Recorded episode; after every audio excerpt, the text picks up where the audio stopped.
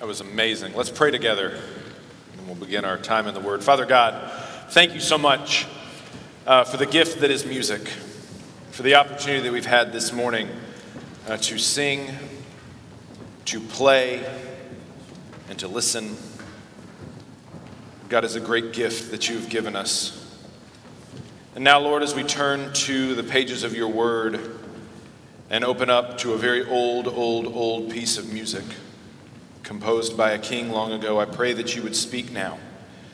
Because even though the music that accompanies this piece has long since passed away, and the man that wrote it has long since been gone, we know that it is your word and it is alive and it will change us.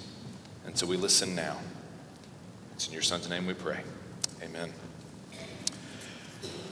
There was a king a long time ago, and his name was Pyrrhus. His name was Pyrrhus. The reason why they called him Pyrrhus was because he, much like somebody else I know, had red hair. It's where we get the name pyre from, funeral pyre, right? So, like a pyre, fire. He had flaming red hair. That was one of the things that made him terrifying. Another thing that made him rather terrifying was that his entire top row of teeth were not separated. His top jaw was fused together. It was, it was, it was uh, they said it was, it was this just imposing to look at. And he was a warrior king, and he went up against a little city state in the middle of the Italian peninsula known as Rome. And he managed to beat Rome a couple times.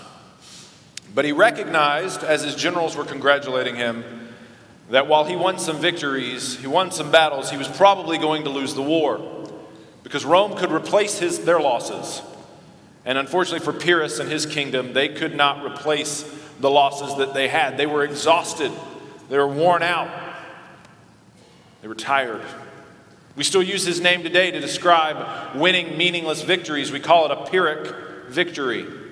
A Pyrrhic victory might be when your football team maybe wins a, game, a close game, but they lose their quarterback for the season due to an ACL injury. That's a Pyrrhic victory.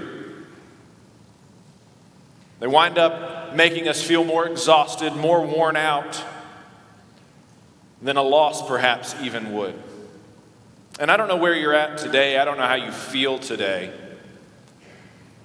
but I know that many of us are tired. Many of us are exhausted. Many of us are worn out. Rodney even mentioned coming back from the mission trip this week that he was tired and sore, which I find interesting considering in none of those pictures did I see him working. so we'll have to just take his word for it. But many of us are tired. Going from taking kids places, maybe just getting out of bed on a dreary day like today. It's hard getting up. Maybe this will be your only time to rest this week is sitting here today. So let's talk today about being tired. And let's talk today about how our relationship with Jesus manages this tendency that we have, not just to be exhausted, but to drive ourselves to exhaustion, how we worship those who are exhausted. We're in Psalm 37, and while it's a longer psalm, we're only going to look at the first 11 verses, and I want us to look at the three hows, ask three questions, the three hows of exhaustion. And the first question is this How did I get so exhausted? How do we get in this state that we're in of being so worn out. Look at verses 1 and 2. This is a psalm of David, and it says, Fret not yourself because of evildoers. Be not envious of wrongdoers, for they will soon fade like the grass and wither like the green herb. This is an interesting uh, psalm because it reads more like a proverb. As you get into it, it seems like somebody took a proverb or a group of proverbs and then set them to music. It's an interesting psalm that way. Uh, Psalm 36 is about trusting in the steadfast love of God. It is the theological grounding for Psalm 37. 36 tells you what God uh, uh, is like, what He's going to do. And then Psalm 37 tells you what it'll look like when you respond to that grace. The psalm is also what's called a chiasm. A chiasm is a structure where the first part and the last part agree with one another. The second part and the second to the last part agree with one another, and the most important part is the part in the middle. That's about verses 25 to 31. But I think for today, we're just going to be in the first 11 verses because I think they speak to our exhaustion. And what it does is it starts with a very simple idea. Tells you not to get so worked up about evildoers because they're not going to last. Don't get mad about evil. There's an important way this is communicated to us. It's through a Hebrew system called parallelism. If you look at verse 1, you see the first line says something. It says, Fret not yourself because of evildoers, be not envious of wrongdoers. The first line makes a statement, and then the second line clarifies it, makes it more clear for you, helps you understand exactly what he's talking about. And I think it's interesting that our English translation uses the word fret. I looked at six different translations this week, whether they were like super old high church, kind of KJV style, or new NIV. All of them use the word fret. I don't get it. I don't use the word fret in my day to day language. I cannot remember the last time I said, Oh, Hattie, it's okay, don't fret. We use things like worry. Don't be anxious. The Hebrew word for fret means to burn, like Pyrrhus. To burn, to be angry. And there's different forms of Hebrew verbs. This one's called the hithpael. That's a mouthful. And the hithpael of this form is used here, and it's used in two other possible manuscripts. It's used in Jeremiah 12:5 and Jeremiah 22:15, and they're both used in a competitive sense. Jeremiah 12:5 says, "How can you hotly contend with a racehorse? Don't compete with a racehorse. You'll lose." The second one in 2215 is don't make a collection of cedar be your source of pride. Don't compare your collection of cedar to other people, other kings. The second idea is do not envious of wrongdoers. The psalmist David is telling you don't look at what other people have and be jealous of it. Don't look at the way other people live their lives and be jealous of it. They're not going to last. It's not the way to a long standing life. Don't look at the way they do something and want to do it their way. In fact, this is not just jealousy where you say, oh, I really want what they have. This is a jealousy that provokes you into action. This is a jealousy that makes you compete with them. Not only do I want what they have, I'm going to outdo what they've done.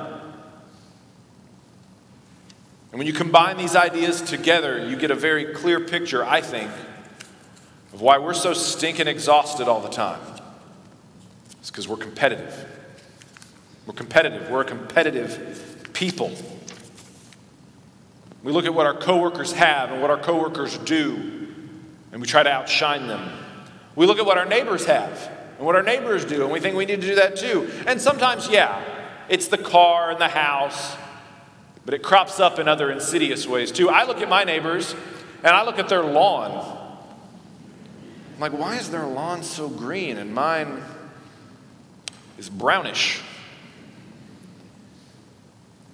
I need to do something about that. I look at my neighbors, my neighbors behind me just put in a new fence. And I look at my fence, and guess what my fence is doing? Everything a fence is supposed to do. It's fine. But their fence is new and I want their fence. We want to keep up with our friends. We see what our friends do. They're going on vacation. I feel like I need a vacation. I want a vacation. Friends get a promotion. I want a promotion. Your friend starts to lose weight. Start losing weight too, right? I had a friend in seminary. He actually did mine and Kim's wedding. And by the time I knew him, uh, he and his wife had two kids and they were pregnant with their third. They got pregnant while we worked together at the UPS store. And I remember telling him one day, I said, Tice, you've got to slow down, man. I wasn't even married at that point. And I was like, You're like a quarterback throwing passes in the fourth quarter, and you're already up 49 to nothing. I can't keep up, man. Slow down. Rather than congratulating him on the birth of his third child, I started thinking in a competitive sense. It happens in our families too. My wife is getting a PhD. I'm very proud of her. I'm also a little intimidated. I don't know why. She's the same person. But I start thinking to myself, should I be getting one? Should I do that? Rather than celebrating her, I think of my own insecurities. We have this board game that we play at my house. It's called Everdell.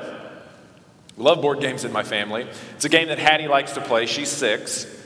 And you would think that when playing this board game, board games are supposed to be what? Fun. Not the way Travis plays them. I'm like Conan the Barbarian. I'm to drive my enemies before me. Maybe me and Pyrrhus have more in common than just the red beard. I didn't have fun Friday night when we played that game because I wanted to win. We live in a sinful and broken world, and one of the ways that sin and brokenness crops up in our lives, that bubbles up, is through the spirit of unrighteous competition. And it's one of the things that we applaud in our society, and I think it's why we kind of ignore it. We want to be competitive, we want to compete, we want to strive. And what happens is when other people become successful, we don't celebrate them. My wife beat me in that board game on Friday. I didn't say, God, you played a great game, baby. Good job. I was provoked. It's like, next time. It's like I would have, I would have done better if I hadn't been, you know, trying to manage the other kid, you know, like finding excuses. I was provoked. We're provoked by other people's success. We don't rejoice when other people do well. We're provoked by it. We want to we want to do more. We want to we want to act. We exhaust ourselves. And what happens is along this journey of provocation, when it, when it would become competitive as individuals, it looks kind of funny, it looks kind of petty. But when you put it in a group of people, it starts looking different. It looks like racism. Racism is inherently competitive.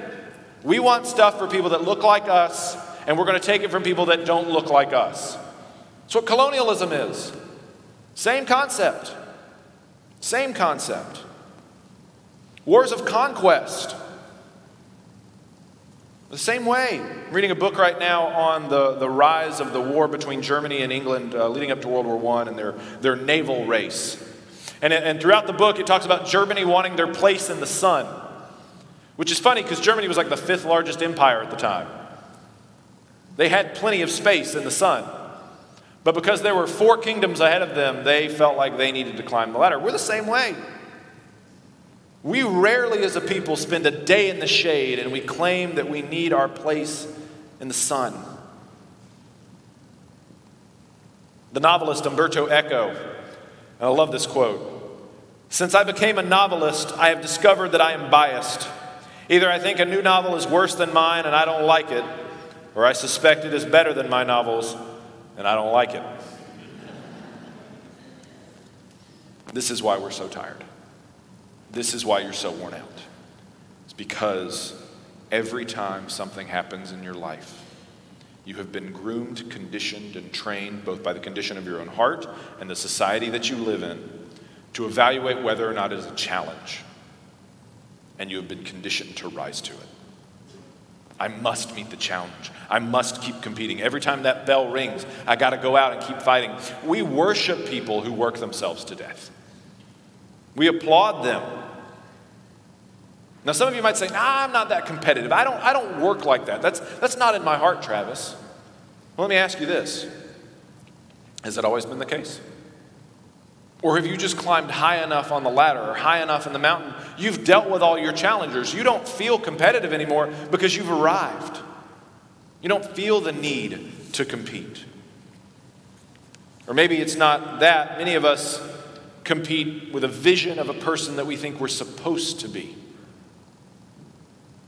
We think we're supposed to graduate high school at 18, get married by 23, have kids at 25, middle management by 30 or 35, partner by 40, let's retire at 55 or 60. When I was a kid, I used to love this video game called Mario Kart. They've got a bunch of them now, but back then it was Mario Kart 64. It was awesome. And to let you know uh, how lonely I was as a child, I wasn't that lonely. My mom and dad are going to watch this. I wasn't lonely. But I used to do this thing called time trials. And what you would do is you would just race against the clock. You wouldn't race against anybody else, you'd race against the clock. And if you'd ever raced before that race, that course, they would drop in a translucent copy of the race that you did before. And you would race against yourself around the, the, the course again and again and again. Some of you, that's what you do. You're not racing against anybody but the ghost of a person you think you're supposed to be. Or you race against the ghost of the person that you think is super successful. So maybe you have a sibling, you've never quite lived up to them. And so you race against this image. We're competitive. And the scriptures tell us don't fret, don't be envious, don't compete. And we ignore this passage of scripture. And we become tired and exhausted. Even the philosophers acknowledge that this kind of competition is bad for us. Freud talked about competition with yourself as being destructive. Karl Marx talks about competition between the, the, the, class, the classes is the problem. We are exhausted from endless competition at work in our lives. Our strength is poured out again and again and again in struggles that may or may not matter. We are piling up Pyrrhic victories. We are winning battles, we are losing the war. Another wise man said, What does it profit you if you gain the whole world and lose your soul? And that's what we're doing. And that's why we're so tired. Because what you're feeling, that exhaustion that you feel, is more than just fatigue, it's your soul slipping away. So, how do we regain our strength? How do we come back to it? How do we focus to rebuild our strength? And then how do we leverage that? Well, first, let's talk about how we recover our strength. Look at verse 3. It's not going to be on the screen, it'll just be here on, on verse 3. Trust in the Lord and do good, dwell in the land and befriend faithfulness. This proverb that, that, that has been set to music, again, I didn't read this anywhere. This is just something that I was thinking about, kind of pondering maybe this is what happened. Is I wonder if David knew some proverbs and he put them to music. You know how, like, to teach kids to do certain things, you might put them to music so they can memorize them? We do it a lot with, like, memorizing the books of the Bible, right? I still know the books of the Bible based on that song I learned in Sunday school long ago. I wonder if David had certain things that he wanted his kids to learn, maybe Solomon. And he put these things down to music for them. And notice what it says in verse 3 it says, to dwell in the land. To dwell in the land. This idea of dwelling in the land, it comes from the Old Testament. It comes from the law. God promised the land of the Canaanites to the Israelites, and they were to go in and they were to conquer it. And as long as they were faithful to God, God would let them stay in the land. He wouldn't drive them out like he drove out the Canaanites. Deuteronomy 12 tells them that they should not be like the Canaanites, and they'll have rest, they'll have peace. Resting in the land and dwelling there is a concept that runs throughout all of Scripture, even in Hebrews chapter 4. The author of Hebrews tells us that when we enter into God's eternal rest, we'll be able to rest in the land, the land that God gives us. And this tells us how we're supposed to recover our strength. We're supposed to rest. We're a people designed to rest. This isn't leisure, it's something else entirely. Rest is hard work. But the psalmist tells us how to do this. First, he says to trust in the Lord. In verse 3, it says to trust in the Lord. This is an essential first step. The Israelites were told every seventh day, you did no work. Okay, cool, we take a weekend off, fine, whatever. But they were also told every seventh year, you don't harvest anything, you don't plant anything. I know we're not an agrarian society here in Dallas, but go ask a farmer Go ask some of the farmers that provide the food for our country what would happen if they took a year off. Now go back to a place that regularly dealt with famine and plague, drought. Take a year off. That shows you trust the Lord. If you cannot set aside your work, if you can't set aside the competition, you don't trust the Lord. If you think you have to go 100% every single day, or if you're always thinking about work, or you're always thinking about that thing that you want to achieve, you're not resting. You don't trust Him. To rest is a statement of trust in God. Secondly, we need to do good. Trust in the Lord and do good. Doing good in the Old Testament is often a reference to helping someone who's poor or oppressed. And it makes sense how this would be something that replenishes our strength because it focuses our minds off of the competition of us getting ahead and instead helping those who aren't competitive. Have you ever seen those specials or, or seen those advertisements where like athletes are helping like pee wee football players or little league baseball players master what they do? They go and help like at a youth camp or something. You've seen those things? Why do you think it's okay for like Dak Prescott to go help those kids? He doesn't have to worry about them ever taking his job. By the time they're old enough to take his job, Dak will probably be retired. Dak's not catching a plane to San Francisco or to Philadelphia and being like, hey, I've noticed the quarterback play on the Eagles or the 49ers is really struggling. I'm going to go over there and help them. And then just come back. I've got some ideas that might fix their problems. No, it's because of competition. To help those who are not competitive is a good and righteous thing, and it helps us to get our eyes off of the competition that we thrive on. Keeps going. It says, Trust in the Lord and do good, dwell in the land and befriend faithfulness. Reliability, sticking by your commitments is a great way of resting. And you might say, Travis, what do you mean? I've got way too many commitments. That's the reason why I can't rest. Maybe it's because when we stick to it or we make a commitment, we hold open the idea. We hold open the idea that maybe, just maybe, we'll cancel that plan. And so we overbook ourselves. My generation and the generation that comes after me, Generation Z, we have a tendency to not commit to plans to be non committal so that we can wait and see if something else comes up. So we have all these little things floating around. Maybe I'll do this, maybe I won't do this, but nothing's set in stone. Let me encourage you, all of you, make a commitment, stick to it. If you're in a marriage and you're wondering whether I should get out of that marriage, make a commitment, stick to it. Stick to it, and you will find rest. It's the vacillating between will I, won't I? What am I going to do? That's where we find ourselves being exhausted. But when you commit to something, you're able to plant yourself like a tree and rest. Verse 5 keeps, sorry, verse 4 Delight yourself in the Lord, and he will give you the desires of your heart. This is a comparative verse. The wicked that'll be cut off, they delight themselves in their possessions, in their winning the competition, in their accruing trophies. But not us, not those who follow Christ. The person who they are supposed to delight in the Lord. And when you delight in the Lord, you get the desires of your heart. Now you might sit there and be like, Travis, is that the secret? If I just be happy in the Lord, He'll give me whatever I want? Well, yes and no. Knowing that God is not in the business of giving us just whatever we want, that would make Him a bad father. Good parents don't give their kids whatever they want. But secondly, what happens is God changes our hearts to match his own. He transforms us so that we might then desire the things that he wants. It's like growing up. And maybe you, as you grew up, you resisted your parents and you resisted their leadership in your life. But then you reached a certain age and you're like, hmm, mom and dad weren't so foolish after all. Your heart was changed.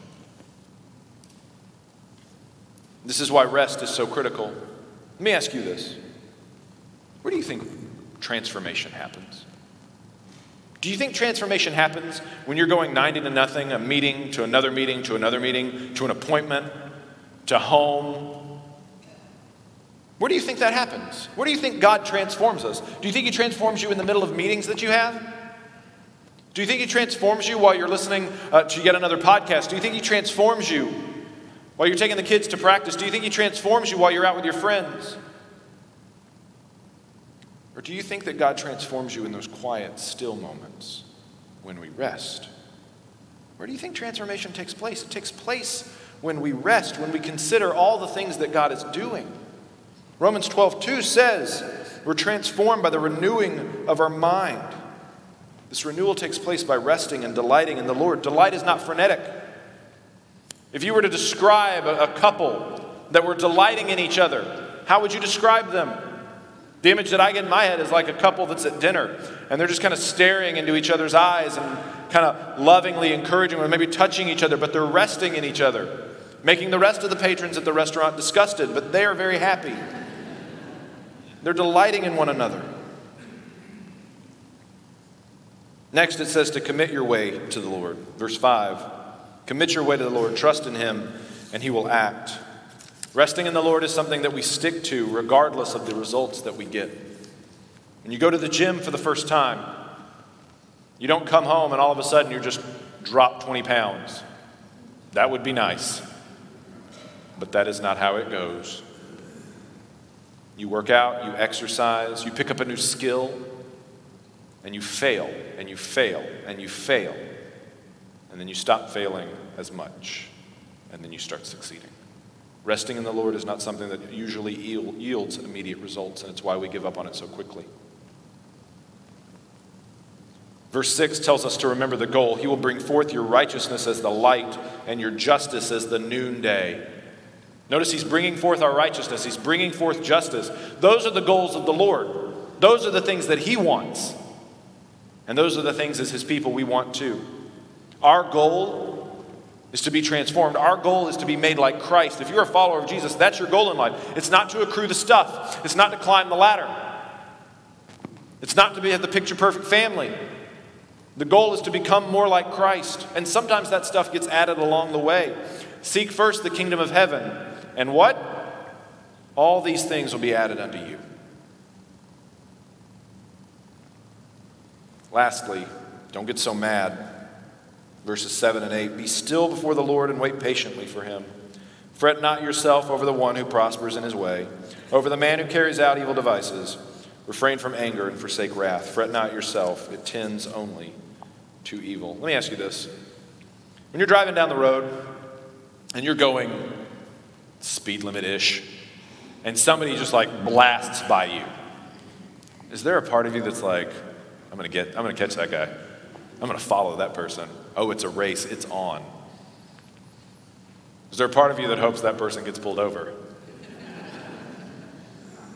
Or am I just the only one that has vengeance in my heart? I don't want anything bad to happen to him. I just want him to get a ticket. Look, we get worked up over so many things. And usually we get provoked when we feel like somebody who has something gains more. Because usually the person blowing by my Mazda CX5 is usually driving a very much nicer car than me. Am I provoked by the speed of the person, or am I provoked by the fact that they have a nicer car and they're breaking the law? Y'all, we got to chill out. We got to rest. You might say, Travis, isn't competition a good thing? Isn't ambition healthy? Isn't it good for me to do that? Shouldn't I use my strength to, to leverage towards competition? Am I just supposed to sit around? Did God give me gifts that I'm just supposed to sit around for? Well, no. Let's talk about this. How do I use my strength? Verse 9 For the evildoer shall be cut off, but those who wait for the Lord shall inherit the land. In just a little while, the wicked will be no more. Though you look carefully at his place, he will not be there. But the meek shall inherit the land and delight themselves in abundant peace. I want to talk about two concepts here. One, it takes strength to rest. Resting is not, well, I'm so worn out, I'm just gonna, I'm just gonna quit. That's exhaustion. Rest is when you have something else to give and you choose not to. Rest is when you stop intentionally choosing not to. You don't have to go max effort all the time. Now, the flip side of that is the, the, the, it takes strength to rest. The flip side is you don't actually have the strength to do it. Because here's the thing we love the competition. And my strength, my, the things I'm good at, I want to leverage towards my own benefit. I want to leverage towards my own glorification, my own grandeur.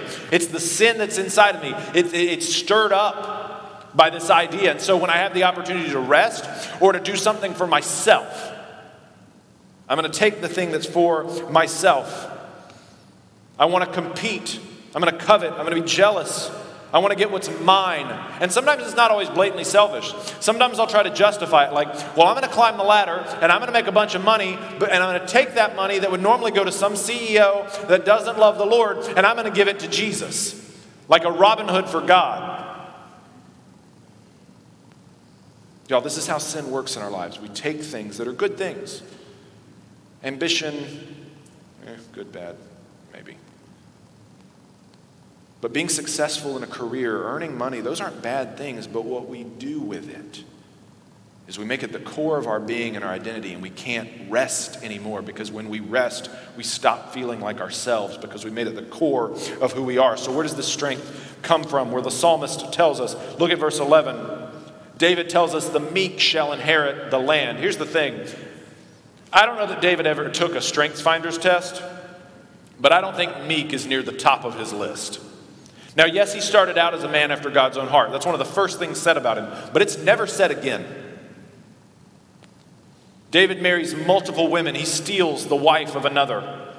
His hands are covered in the blood of other people, so much so that God won't let him build a temple for him. He acquires great wealth, numerous tributes. He gets angry. He threatens to kill one guy and his whole family because the guy wouldn't serve him and his troops. David is a lot of things, but he is not meek. So, who's he talking about here? You see, David has a descendant, and he mimics his ancestor because this, ans- uh, this descendant of David says also, the meek will inherit the land. He says it in a speech that's called the Sermon on the Mount. This man does not have great wealth. In fact, he tells people he has no place to lay his head. He is labeled as gentle and lowly and humble, but not angry. His hands are covered in blood, yes, but they're not anybody else's. They're his own blood as he's led to a cross to pay for the, the sins of those who are over competitive. He's not married to multiple women. He's married to one bride, the people of God, the church, and he's exceptionally faithful to her. Jesus is the meek one. He is the one who inherits the land. He's the one who inherits all the promises of God. And here's the thing for those of us who are constantly competing and striving, we're trying to earn our place before God, and Jesus says, Stop it. You don't have to compete anymore. I've already got the inheritance, and here's what I'm going to do. If you trust me, if you put your faith in my life, in my death, in my burial and resurrection, guess what? I'll let you have the inheritance with me. We'll share it because Jesus isn't competing anymore. He's already won the victory. And so he doesn't have anything left to prove. So rather than competing with us, you know what he does? He invites us to be brothers and sisters with him, co heirs with Christ. We don't have land left to conquer. So, what do we do? What do we do with this strength then? If we have this inheritance now, what do we do with it? Well, if you don't have conquer, guess what you do? You cultivate. I'm listening to a podcast now about, um, it's called The Fall of Civilization, and I was listening to one about the fall of the Assyrian Empire. And what the Assyrians' enemies would do is they would wait until it was harvest time. And they knew the Assyrian army would pack up and go home to harvest because you can't fight with a sword in one hand and harvest with a plow in another. In Isaiah 2 4, there's a prophecy about a coming kingdom. And it says this He shall judge between the nations and shall decide disputes for many peoples, and they shall beat their swords into plowshares and their spears into pruning hooks. Nation shall not lift up sword against nation, neither shall they learn war anymore. Look, God has blessed us with the opportunity to cultivate. You don't need a sword anymore. You need to plow. You need to cultivate the lives of other people. Need to help other people, serving other people. Once you've accepted Christ as your Savior, you put down your sword and you pick up the plow. Use your strength to cultivate the kingdom of other people. If you don't see the fruit of the Spirit growing in the lives of other people, you set to work. If you don't see it in your office, you set to work. And you rest and you let the God of the harvest produce the crop. We're exhausted because we're competing. We're fighting battles that don't need to be run, won anymore. We're collecting Pyrrhic victories. And we're losing ourselves in the process. Rest. Trust the Lord. And cultivate the kingdom that He's giving us. Let's pray. Gracious God and Heavenly Father, thank you for the rest that you have offered us in Christ.